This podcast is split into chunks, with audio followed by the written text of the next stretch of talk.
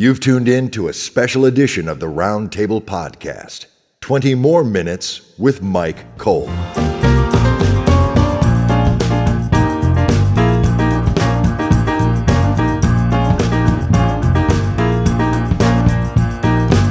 Hello, literary alchemists. I'm Dave Robison. And I'm Brian Humphrey. And you're listening to a special episode of the Roundtable Podcast 20 Minutes with. 20 Minutes With is uh, an opportunity where Dave and I get to sit down and talk to somebody that we have uh, buku respect for.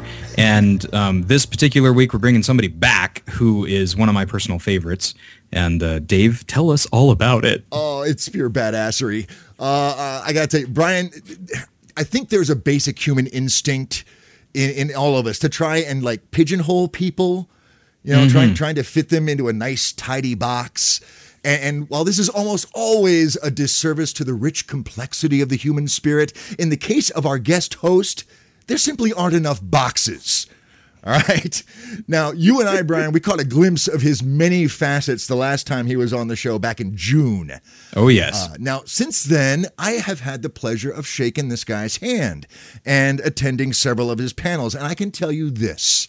After spending five minutes with this gentleman, you get the distinct impression that you are not speaking to just an author or a nerd or a soldier. I mean, he's certainly all of those things, but he is not defined exclusively by any of them.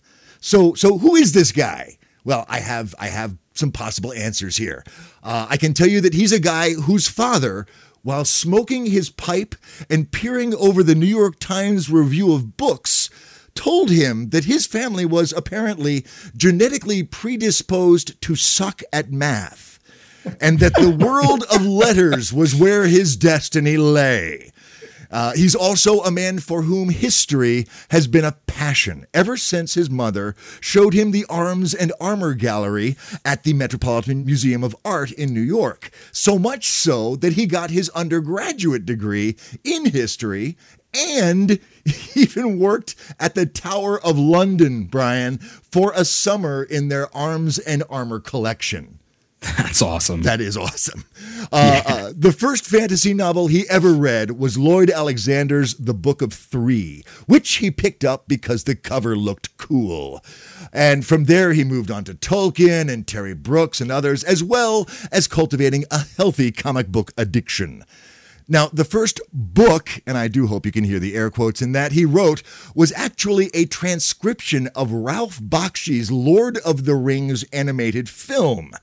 And when his older brother brought home the old D&D basic set, he pretty much drank the Kool-Aid and surrendered to his nerdy impulses. Now, fortunately, he had several friends who were similarly afflicted, including a young Peter V. Brett. Now, these two rascals would eventually go on to become roommates at college and inspire each other in their pursuits of literary greatness. Now, it was years later, while our guest host was working in the Pentagon, that he was struck by the idea for what would one day become his first truly published novel. Now, during the many years and many drafts of story development, uh, our guest host sought guidance from many sources, including Joshua Bilmes, who would eventually become not only a good friend, but also his literary agent. Now, the wild thing is, is that woven among all of these adventures there has been a whole spectrum of life experiences. As a security contractor, government civilian, and military officer, our guest host's career has run the gamut from counterterrorism to cyber warfare to federal law enforcement. He's done three tours in Iraq and was recalled to serve during the Deepwater Horizon oil spill and Hurricane Irene. Now, some intriguing random facts that we unearthed. His grandmother modeled fur coats in the 30s. His favorite birthday cake is the Baskin & Robbins Fudge Crunch Cake. Pay no attention, dear fans. Uh, he used to be a competitive sword fighter in both Kendo and the SCA, two very different sword styles there. Uh, his favorite D&D character was a paladin, and according to a blog post on Shiloh Walker's website, he will someday write sexy romance novels. He's also the author of Shadow Ops Control Point and the forthcoming sequel, Shadow Ops Fortress Frontier, available at the end of January, just a week away from Ace Books. Who is he, ladies and gentlemen? Let me tell you, he's the guy you want at your back and by your side, whether it's the zombie apocalypse or drinks on Friday night. And he's the guy on the Skype line right now. Ladies and gentlemen, please welcome back to the big chair at the round table, Myke Cole. Myke, dude, thank you so much for coming back Thanks and joining us at the roundtable, man. Wow. You know, I don't I don't even want to do a podcast. I just want to sit there and listen to you talk about me. That was uh, that's possibly the biggest ego boost I've ever had. That's uh and the the amount of research that went into that. Wow. Well Accurate? done. Was was it all straight up? Did, did I miss anything or was anything was wrong? A thousand percent right with the one exception that while Peter Brett and I were friends in college, we were not roommates. Ah, okay. Well, see, the assumption was there, but that that's still cool. Yeah, I will make a note just- for, that's for just future dressing. heralding purposes. so, well, all right, let's get into this, man. We've got 20 minutes with you. I don't want to waste it, so I'm just going to Sure. set our timer here, and let's get into it. Um, and first and foremost, I gotta ask, sexy romance novels, really? yeah, really. No, I mean it. And and the thing that gets me about it is, uh, and I'll try to distill the story down, is uh, I went to meet a friend at the uh, Romance Writers of America conference when it was held in Times Square in New York City a couple of years back. And uh, I come up the escalator, and there are no men. And I, and I mean it. There were no men at all. And so when we're out, I'm, I'm meeting her for lunch, and she writes category romances. And I say, why are there no? I mean, don't men look? All of these category romances have these, you know, muscular men on the covers. You know, where's our vote? You know, where, you know, aren't we writing these books? Aren't we having some hand in describing ourselves? And uh, she goes, well, no. Um, there are some men who write category romances, but they have to write them under female pen names. And and here's where I'll avail myself of your uh, profanity, uh, liberal profanity policy on the show. Fuck that. Uh, right know, on. I mean, Andre Norton um, and uh, C.S. Friedman and um, uh, uh, even heck, Robin Hobb, I think, all chose deliberate gender-neutral names because back when they were starting out writing fantasy and science fiction, it wasn't acceptable for a woman to do it. So, and, and when I've talked to people in, in, in romance publishing about that gender barrier, they all say, well, that's just the way the market works. And to which my response is bullshit, you know, because you haven't tried it the other way. And uh, I think that some someone who is very clearly identifiable as a man should write romance. And we do look. One half of a heterosexual romance is a guy, right? Well, yeah. And we have thoughts about that. We fall in love. We have sex. We, uh, you know, we we buy want all flowers. We do candy. We do it. Brian, holy crap, Myke! Brian Humphrey's proposal to his wife is a romance novel in and of itself. holy crap! That sounds Oh, yeah. awesome. That sounds fantastic. It was pretty involved, pretty intense. Do you have it on video? No, no, it it was a Dude, you uh, it was totally like a, should. two day affair. Yeah, it was crazy. Wow. Wow. Yeah. Yeah, Well, I mean, so you know what I'm talking about. Uh, Sure. And so, and so, look, I mean, I have a lot of learning to do before I can write romance good enough to sell it. But uh, absolutely, I want to be the guy who breaks that gap and who writes it under his own name with a big honking author photo in the back. You know, maybe I'll even grow a beard for the occasion so there can be no mistake. get a big hairy chest rock in there. Go do do that whole thing. do the Tom Selleck, uh, Burt Reynolds, uh, Yes, 70s thing. yes, awesome. So, so eh, now is this a crusade, or do you, no, Myke? Do you want to write romance novels? Well, I, I want to be a versatile writer. I mean, the fact is, is that um, I, The Princess Bride is a wonderful romance that Mm-hmm. uh, I loved. Um, when Harry Met Sally is a favorite chick flick movie of mine. Um, I love great romance stories, and I don't think I'm the only man who feels that way. And I think that one of the things that makes romance so great is that um, they really are at the heart of the story, character heavy in a way that some science fiction and fantasy novels aren't. And uh, I think that that great character stories are frankly great stories, and I think that because it's people that are at the heart of what makes a story tick. And so I think that it would be a, a real fantastic challenge for me to write something like that. And I and if I could pull it off, I think that that would be the way I would know that I had arrived as a writer. There Sure. you go. Awesome. Okay, I've got a question, and you got to kind of you got to kind of bear with me for a second because I have to do this through an analogy. Um, one of my experiences with a lot of math teachers that I've worked with is that they have major difficulty understanding why their students just don't get it. Um, they're they're so immersed in their own terminology and they're so comfortable with their own formulas that the students kind of get buried. And one of the things that you do really well is bring in your your vast technical knowledge. How do you do that or or do you have a process to make sure like through beta readers or something that you're not burying your readers with procedural aspects Details. so they don't feel like they have to run out and, and buy a manual just to figure out what's going on you know what i mean yeah, I know exactly what you mean, and the the answer is I don't. Um, the answer this is one of the reasons why, if you read the acknowledgments in my book, I always say that a novel is a Herculean, uh, or is it Herculean? Someone help me here. Herculean. Thank you. Yeah. A Herculean group effort that involves dozens, if not scores of people, and one person gets to put their name on it. The fact is, is that when I first wrote Control Point, I did bury it in military jargon, and I did overuse acronyms, and I did make assumptions about the reader's understanding of, of the minutia of military technology and military culture. And it took uh, both Peter V. Brett as a beta reader and uh, Joshua Bilmes as my agent beating the crap out of me to get me to take it out. Um, I mean, it was it was ridiculous. I uh, and you I, still um, have a glossary at the end of Control Point. Well, and it's funny. It's funny because uh, one of the things I did initially when I when I submitted the manuscript to Penguin was the glossary was up front, and Penguin was like, no, no, no, you know, glossaries go in the back. So it wound up in the back. And then I had a lot of people saying I couldn't fill out, figure out the military jargon, and I was like, "Well, there was a glossary," and they were like, "How are we supposed to know? It was in the back." so Fortress Frontier has a front and center prominent note that says uh, there's a glossary in the back of this book. So hopefully that'll uh, that'll nice. help uh, defang it. So sure. basically, just get as many people as possible to read it, so that you can detect those and get them out uh, or at least shoveled into the glossary. Well, no, more importantly, it, it goes back to Stephen King's um, Old Salt, which I'm sure all of your listeners know, which is Kill Your Darlings. And I, mm-hmm. he, you know, he meant it as being willing to throw away manuscripts or pieces of manuscripts that are important to you. But it also, it's the broader thing. In the end, the story has to serve itself. The story, your job as a writer is to produce a fun, engaging, entertaining, transporting story. It is not to show off how smart you are. It is not to show, and it is also not to prove how authentic your life experience is and how authentic your manuscript can be to that experience. In the end, drama win trumps all. And part of being a professional, and there's another great quote I could add in here. Aristotle said that uh, law is reason without passion.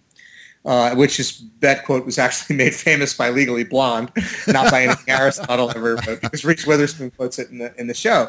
But um, it's true, and writing is the same way. Uh, you have to be able to be dispassionate enough about what you're producing to be able to look at it critically and say, hey, you know, yeah, these acronyms are realistic. Yes, this is you know, it's important to understand the mechanism of this carbine, but in the end, that's going to detract from the drama and the pacing of the story, so it has to go. And the truth is, I wasn't able to do it because I wasn't good enough on Control Point. I think I've matured and improved with Fortress Frontier, and there was less of that from Joshua and Ann Sowards, my editor at um, Ace, and from uh, from beta readers like like Peter, but uh, there was still a little.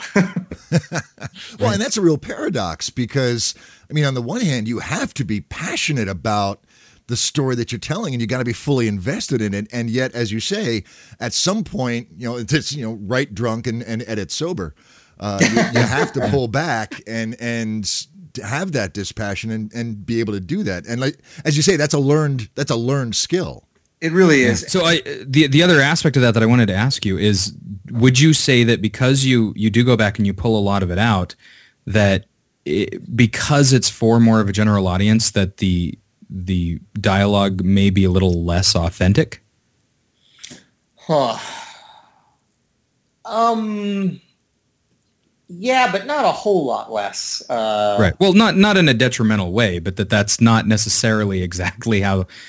no, no, no. If, we, got, if we suddenly got embedded with with Oscar Britton's uh, uh, uh, out unit, uh, uh, we would probably hear a very different set of banter right. than what appears in the book. Well, I mean, this this is interesting. Uh, the the answer is let me let me rephrase your question uh, to make it easier on myself. Instead of answering the question that you Please asked, do. I'm going to I'm going to answer the question I wanted to ask. Yeah, he's an editor, a natural born editor. Holy crap! That's right. And that is how um, how close is the dialogue that you're reading in a Shadow Ops book to the kind of chatter you'll you'll hear, let's say, on a radio system um, on one of the Coast Guard boats that I'm on, and the and the answer is not not too close at all. But that has less to do with me having to pull stuff out. And it has more to do with reader expectations. This is the thing that I keep running into. People come to military books with a certain set of expectations, and when and they really want a particular um, feeling from the story. The same way I think a reader of noir novels or the Maltese Falcon or whatever would want from the voice of their detective. And I wish I could sit down with Jim Butcher and ask him if he had a similar uh, challenge when he wrote. So I actually I actually had to dial back the reality in some of the dialogue because it just didn't right. sound military enough. I mean, the truth is, is that half the time, you know, guys are on the radio acting like idiots or, or you know, not sounding military at all. And they get on there and they forget their, you know, their code words and they go, "Hey, John, I, I mean, uh, you know, I mean, that's uh, people are still people. Yeah, yeah, got yeah. it. Right, people, people are still people. But um, when you're writing a sort of hard-bitten military story, you could do that once in a while to put a feeling of authenticity into it. But but you, your readers are coming to your story with an expectation of um, of a real sort of military feel, and, and you have to deliver on that to somewhat. So, so in some cases, I think I actually over dramatized rather than uh, rather than, and that wasn't because of anything that Joshua or, or any other uh, editor or beta reader uh, gave to me. It was uh, I guess my own sort of instinct for, again, as I said before, story above all else. Right. Goes back to the drama. Right. Absolutely. Right. Yeah. And that makes a lot of sense. I th- the, the reason that I bring it up is I think a lot of writers struggle with, you know, if, if I have not been a police officer and I want to write a police procedural, I might go overboard with some of the dialogue thinking that I'm putting in, you know, I'm being technical and I'm I'm making them sound like cops when really cops are, you know, they don't always sound super technical. oh, and, and actually, this is another thing I, I want us to riff off of your statement, Brian, is, is I get a lot of people asking me and saying to me, because in the Coast Guard, I, I, we are both law enforcement and military. So I'm right. both a, a, both a cop and a and a warfighter. And um, we get people saying all the time, "Well, can you write authentically about a cop if you're if you if you don't have experience being one?" And the same for a warfighter. And to which my response is no. Um, you can write it. There is no uh, monopoly that people who have an experience have over that experience. Any smart person who can observe, who can listen, I think can paint a realistic portrait of what it's like.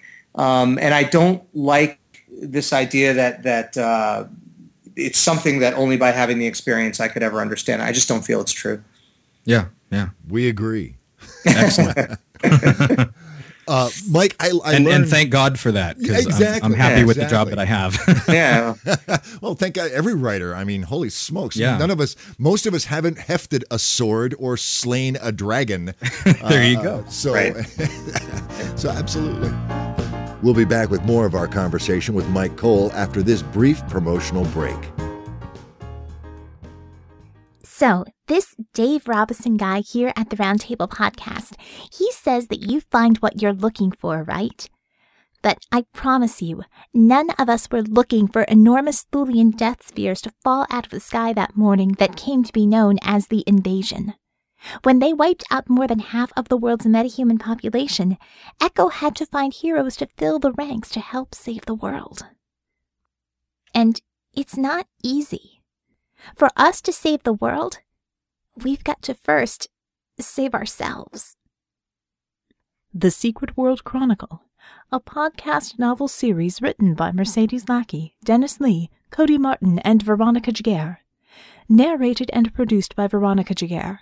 Available at iTunes, Podiobooks, and at www.secretworldchronicle.com. Now, let's get back to the conversation with Myke Cole. Myke, I, I discovered uh, uh, while my minions were out gathering all of that delicious information about you, um, that uh, actually I don't have minions. It was me. Um, we, uh, Which is mild, only, only, mildly creepy, but, but that's, uh, that's, right. The, the, the result was more than worth it. That's what Lauren Lauren Buca said. Uh, you you've really crested into stalkerish zones there, and it's like, ooh, yeah, that is kind of creepy. But you know, it's out there on the web. Sure. But um, I learned that after Control Point, you had actually written two other books uh, an Eastern European fantasy called Cloud Sower and a Mongol North African fantasy called The Tea Road. Now, I understand those have been trunked, uh, uh, but do you have plans on revisiting those? I mean, I can only imagine the amount of work and passion and, and desire that was invested into those stories. Are those trunked forever, or or do you have a desire to go back to those? No, I, I uh, those are trunked forever. And as a matter of fact, I just published and, and I I just my last blog post. If people go to my blog at, at uh, www.mykecole.com, Myke with a Y, uh, and go to the uh, comms tab at the top, you can see my blog post, and I published the prologue from Cloud Sower. Um, and it is awful. And you can see uh, exactly what was wrong with my writing at the time. And I intend to do another blog post where I'm going to publish uh, the prologue and or the first chapter of Tea Road so people can see. You know, these were the, the practice runs I had to do to get my chops to a place where I could eventually write Latent, the book that became um, Control Point. Once you attach your name to something that sucks, uh, you and then attempt to ask for money for it, present it as a product that people should be paying for, you're you're going you're it's your reputation that you're putting on the line, and people once they read your something with your name on it and it stinks, um, they're not going to come back to you. Um, and uh, I'm I'm just not willing to to compromise my reputation. Okay. I have books under contract, and I certainly have to deliver on those books um, and I will absolutely meet my deadlines. But if I really felt like I was coming up against a cliff and the book just wasn't good, I would I would be calling up my editor saying like I need more time. You know, this book isn't where it needs to be. In the end, uh, those two novels are just not they're not fixable. And uh, I challenge readers, or rather invite readers, go on my blog, read what I've written there. And if you really feel that that's something that could be turned around, tell me how you would do it because I, I look at that and frankly, other people in the business look have looked at that and say, yeah, this is there's just uh, no hope for this. Challenge accepted. well, I want to I want to riff on this just a little bit, Myke, because it does sure. really speak to that that first million words and and you know artistic integrity, as you say, but also the ability to to you know, as you say, kill your darlings and put those aside. I, I would put to you, and and I'm speaking completely out of my ass because I did not read Latent which was the very first draft of Control Point when it came out in 98.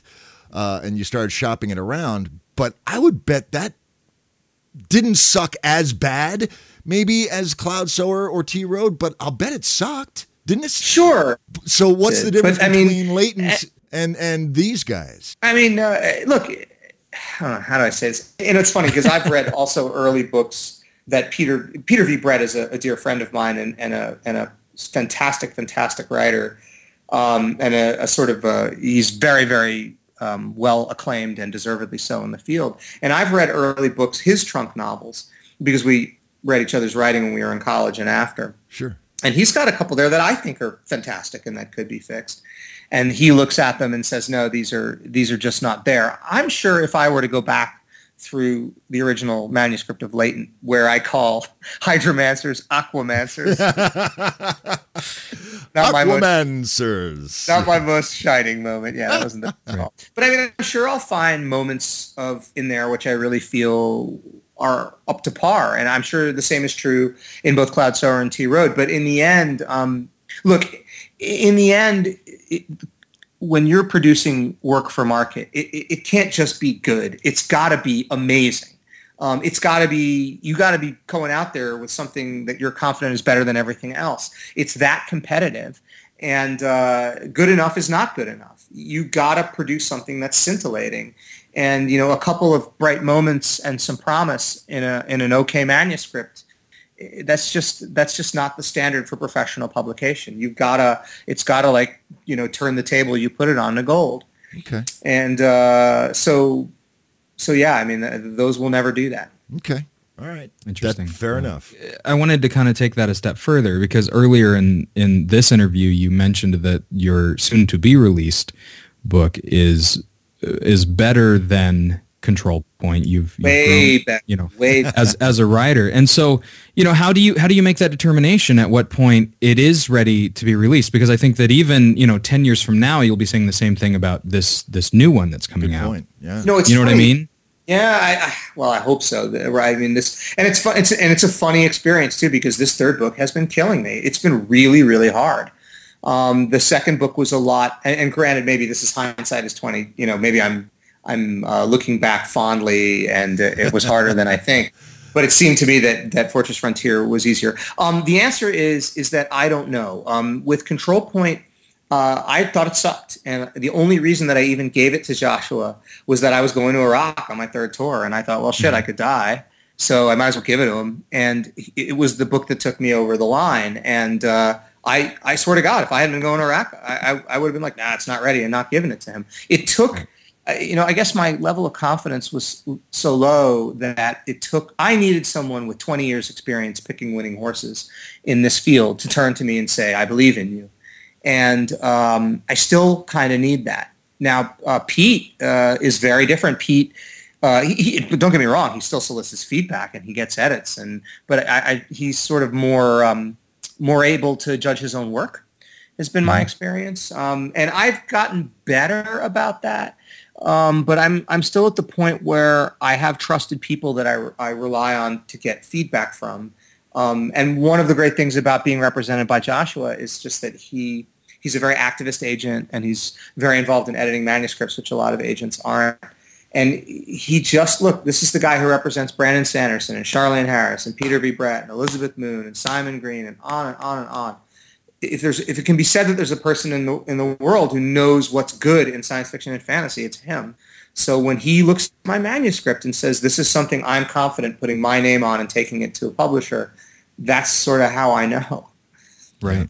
Yeah. And, and and you know what? That's a lame answer because not all of your listeners have that advantage. Um, well, you know, well, think, but but some of us have have the exact opposite. We have we have the the blind arrogance of thinking our work is freaking gold, uh, and goes up there. I mean, there's there's a middle line to be there's there's a line to be drawn. There's experience that will inform those value judgments and those evaluations uh, uh, with time, with reading, and with the objectivity that we spoke about earlier of looking at your work uh, uh, through the eye of uh, a skilled storyteller. I will say this. I will say this, and this maybe will be of comfort to your listeners, and that is that I have not talked to a single writer who I admire, and we're talking Joe Abercrombie, Scott Lynch, Pat Rothfuss, Peter Brett, um, Jim Hines, who has not said to me at one point, "Man, I don't know what I'm doing. I, I, I I'm, you know, I, I just I sit down, I type, you know, I, I you know." And I think that's a general sentiment among yeah. among among writers. In the end, we're all sort of just stabbing in the dark here, and and some of us fail successfully. Yeah, and that sure. and that that is a comfort, I think, to to to everybody to to realize that these people that we admire so much are are feel just as as not necessarily uncertain, but like I don't know what I'm doing. Uh, right, it comes out good, uh, but uh, you know. Yeah, but I think that I think the defining factor or the the common denominator in all of this is that all of those people and you, Myke, regardless of the reason, you put it out there. Yes. Yeah, that's true. Yeah. Um, you know, I mean, yeah, I mean, but I mean, look, in the end, when you, when you boil this down, this is the thing I've wanted to do all my life. It really is. I mean, it, there's there have been a lot. I have seesawed all over the place. I have had literally six different careers. I have I have uh, you know my my my friends once joked that uh, one life is not enough for you um, because I just keep running all over the place. But um, right. but this is the thing that's been consistent. I have from my earliest days wanted to be a fantasy novelist, and I think that that that really has helped me get it out there. It was really funny. Brandon Sanderson, I saw him speaking at Comic Con, and he was talking about writers who quit their day jobs and go full time and um, and how they find the time when they're working at a day job until their writing get reaches the point where they can make enough money. And he said, you know, you got to want it more than the video games. And uh, man, did that did that ring home. You yeah. know, well, it's the video games, it's the television, it's you know how much time with the family do you? Yeah, want, yeah, you know? I mean, yeah. All of that. Yeah, I mean, the video games is sort of an easy easy thing to give up, right? I mean, but but you know, what if he had said you got to want it more than you want to snuggle with your girlfriend? Yeah. You got to want it more than you want to play with your kid. You know, I mean, that's a horrible, horrible thing to say, which is, I think, why people don't say it. But there's there's some truth to that. Yeah, yeah, and, and nobody's saying you have to you have to quit your girlfriend or or have your child grow up an orphan, but but you but you do have to say, okay, I could snuggle with my girlfriend for another hour, or I could get in a thousand words. You know, yeah, you know, I was talking to Peter Orullian. He's the author of The Unremembered, um, as a, a, real epic, uh, gigantic book from Tor, and I know he's got a sequel coming out soon when he was up here. And he works a full-time, extremely demanding job in technology, um, and has a wife, and I, I may be wrong here, but two children, and I think he has an hour commute in each direction. And uh, I was like, man, how do you make it work? Because this guy writes phone books. I mean, I write these slim mass market books. He's writing the, the big, big doorstop epic fantasies. Um, and he's he doesn't sleep. He sleeps, you know, four hours a night. And I'm, I'm like, my God, isn't that horrible? He goes, yeah, it's absolutely horrible. You know, he's not a person who doesn't need sleep. He needs sleep. He just goes without it because that's what he has to do to make all the things in his life he wants to have happen happen. Right. And uh, there's really something to that. Yeah, I agree. I agree. Yeah. Um, and and gentlemen, I, I, knew this would happen, but uh, you know, goblins have overrun my uh, my desk and, and carted off the, the the timer, which mm. means sadly that we are out of time. All right. Well. Yes. Either that or they were it was portal mancied out. I'm not sure which. Regardless, it's gone. So, Myke. Bottom, bottom line is I talk too much. no, no. It, it, the bottom line is you haven't spoken enough, but the timer must must force us to sure. to close. Well, thank you so much for uh, letting me ramble. It's always always a lot of of fun. Oh, dude, oh, God, always, yeah. always, yes. I'm, um, thank you so much for coming back and for sharing. That was that was fabulous. Yeah, man. Anytime. Brian, what are you, what, what are you taking away from this one, man? Oh God, just that um, you have to get serious about it, and yeah. you know, there's there's so many things that stand in the way if you let them. And I think it's not just self-esteem or you know looking at your own piece and going, well, I don't know if it's good enough. Um, you know, it it also it, it, just that that's that's the main thing for me is that you have to just um, you know have people that you trust and and figure out what your good enough is going to be and meet that and get it out there. Yeah. Yeah, especially you with with new baby son in the world. I mean, those yeah. choices you're you're confronting every day. Yeah, no kidding. For me, I, I wish I, I, could have said that I had read Myke's blog, which is why I asked the question about Cloud Sower and Tea Road, but that was just pure lucky serendipity. Um, but but what I'm taking from this is I'm so looking forward to reading that blog now because I'm going to go and I'm going to totally. go fix Tea Road. What, what, what is it? What is it? Cloud Sower? Is that the is that the Cloud prologue? Sower's prologue is up on the blog, and I I'm going to put up Tea Road soon. I'm so fixing that, and and then you and I are going to write it together, and we'll be buds, and we'll hang out, and it'll be awesome. All right. Yeah. Yeah. And and be, before we close this off, I just have to tell you, Myke, that you know I, I was reading um, Control Point and like five other things for school and other things that I'm doing all at the same time. As soon as I got to Scylla, I I put everything else down. Awesome. awesome.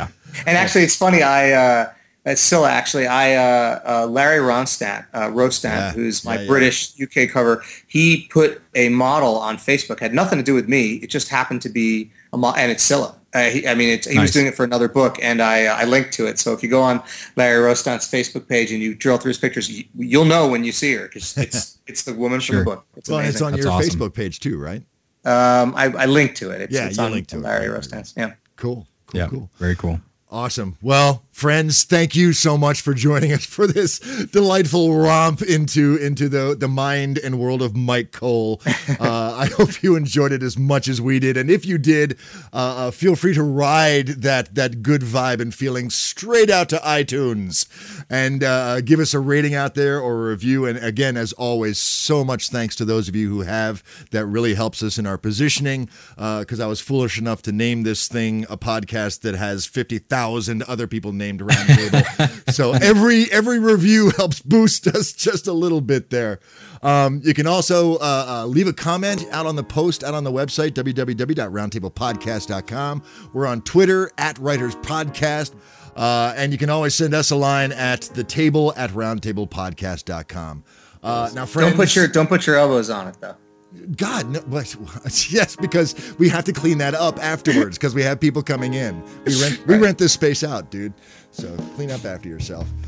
now, now, as much fun as this has been, friends, you can only imagine the delight it's going to be when we get Myke back uh, and we actually workshop a story. Uh, and oh, what a story we have for you! It is delicious. Uh, and I'm going to leave you with that tease for a couple of days while you ponder what awesomeness awaits. Uh, uh, but in that time, Brian, what what might they do to to fritter away those hours between now and then? Go right. Go right. Yes. Hoorah. Hoorah. And friends, I will tell you as I always do, you find what you're looking for. So look for awesome, look for wow, and I promise you, you will find it. We will see you in just a couple of days. Do come back and join us. Until then, you guys be cool, stay frosty, stay awesome. We will talk to you soon. Bye bye. Bye bye.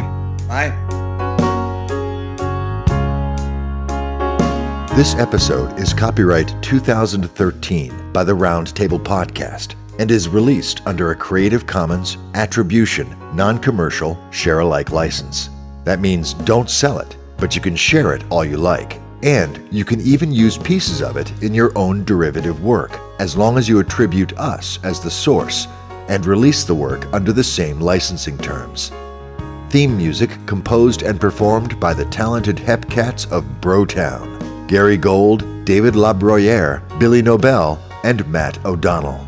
If you'd like to be a guest writer or guest host, or learn more about the Roundtable Podcast, please visit our website at www.roundtablepodcast.com or visit our Facebook page at facebook.com slash roundtablepodcast. Our Twitter tag is at writerspodcast, or you can send us an email at thetable at roundtablepodcast.com. Thanks for listening.